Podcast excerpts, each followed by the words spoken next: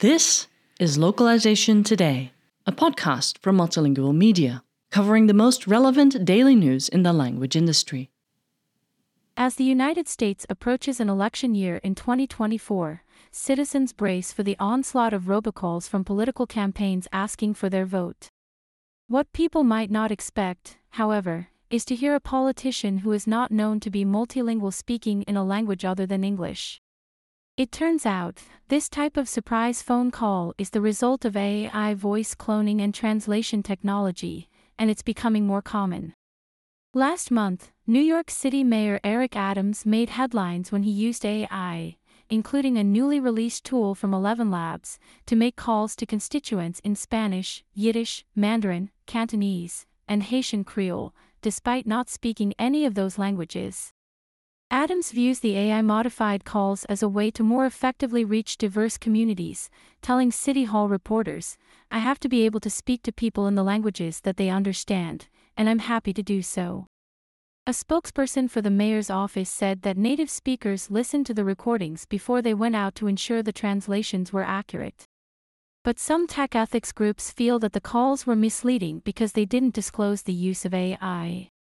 Executive Director of the Surveillance Technology Oversight Project Albert Fox Cahn told the Associated Press, the mayor is making deep fakes of himself. This is deeply unethical, especially on the taxpayer's dime. Using AI to convince New Yorkers that he speaks languages that he doesn't is outright Orwellian. Yes, we need announcements in all of New Yorkers' native languages, but the deep fakes are just a creepy vanity project. Opinion journalists are also weighing into the debate. NPR Scott Simon said on Weekend Edition Mayor Adams' voice making robocalls in fluent Mandarin may seem more absurd than harmful. But imagine the real damage that could be done if various operatives begin to use deepfake technology to make politicians and public figures seem to say, in voices well known and familiar to us, things that they never really said in any language. Recorded phone calls aren't the only potential application of AI voice translation in politics, the technology could easily be used in video campaign ads and other types of messages.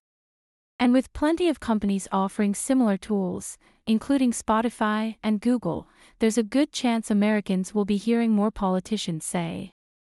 Yo apruebo este mensaje. This article was written by Kathy Martin, published on multilingual.com on November 8, 2023. Thank you for listening to Localization Today.